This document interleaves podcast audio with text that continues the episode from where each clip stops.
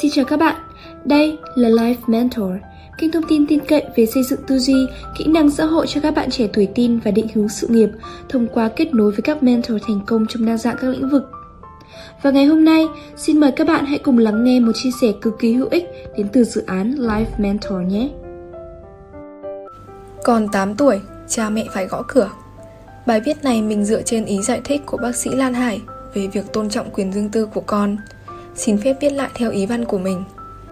tám tuổi phải gõ cửa, được hiểu đơn giản là với trẻ lên tám, cha mẹ phải gõ cửa trước khi bước vào phòng con. Nhưng khi trẻ ở độ tuổi này, hầu hết gia đình Việt Nam vẫn chưa cho con phòng riêng, mà là bố trí một góc học tập hoặc bàn học trong nhà. Nhiều gia đình chỉ có một phòng đa năng, ban ngày để sinh hoạt, ban đêm để ngủ. Phòng bếp cũng là chỗ để nấu nướng, tắm giặt và vệ sinh. Có thể còn chẳng có cả cánh cửa mà gõ ấy chứ. Thậm chí nhiều gia đình đang ở phòng trọ, cả nhà sinh hoạt trên chiếc giường hay tấm đệm to chưa thể tách bầy.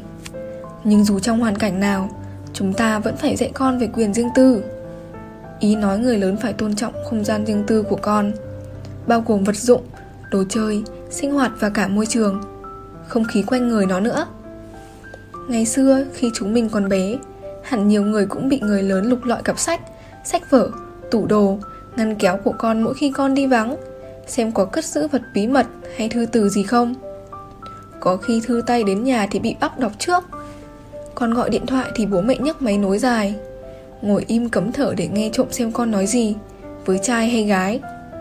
Giờ có di động thì bố mẹ kiểm tra điện thoại xem con hay liên lạc, nhắn tin với số điện thoại nào, hoặc hỏi han xoáy sâu về vấn đề mà con muốn giấu. Ví dụ, hôm nay con đi chơi ở đâu, với ai, làm gì, sao bố mẹ gọi điện không nghe máy.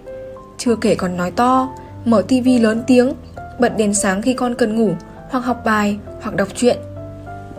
Nhiều bố mẹ còn đọc nhật ký, bài văn của con rồi đăng lên Facebook, chưa hẳn đã xin phép con, hoặc đọc được nhật ký rồi vặn vẹo tra hỏi, kết tội con.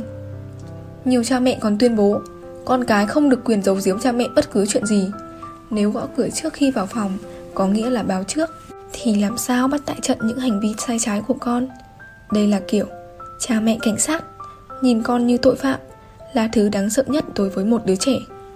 Trẻ cần được tôn trọng không gian riêng tư của mình, không vào phòng con tự do, không lục lọi tủ đồ đạc của con. Nếu con muốn công khai, khi đủ tin tưởng con sẽ công khai. Trẻ cũng có quyền được giữ sự riêng tư với mặt cảm xúc. Cha mẹ không nên cố gắng khai thác những điều mà trẻ hoàn toàn không muốn chia sẻ. Không tra hỏi về bạn bè của con, không cố gắng xâm nhập Facebook, email của con mà không có sự đồng ý. Không đọc trộm nhật ký của con, gọi điện thoại kiểm tra con mọi nơi, mọi lúc. Trẻ cần cảm thấy yên tâm rằng, dù có để quyển nhật ký phơi trên mặt bàn, thì cha mẹ có nhìn thấy cũng nhẹ nhàng gập lại, để đó cho con, mà không thèm đọc nếu con không cho phép.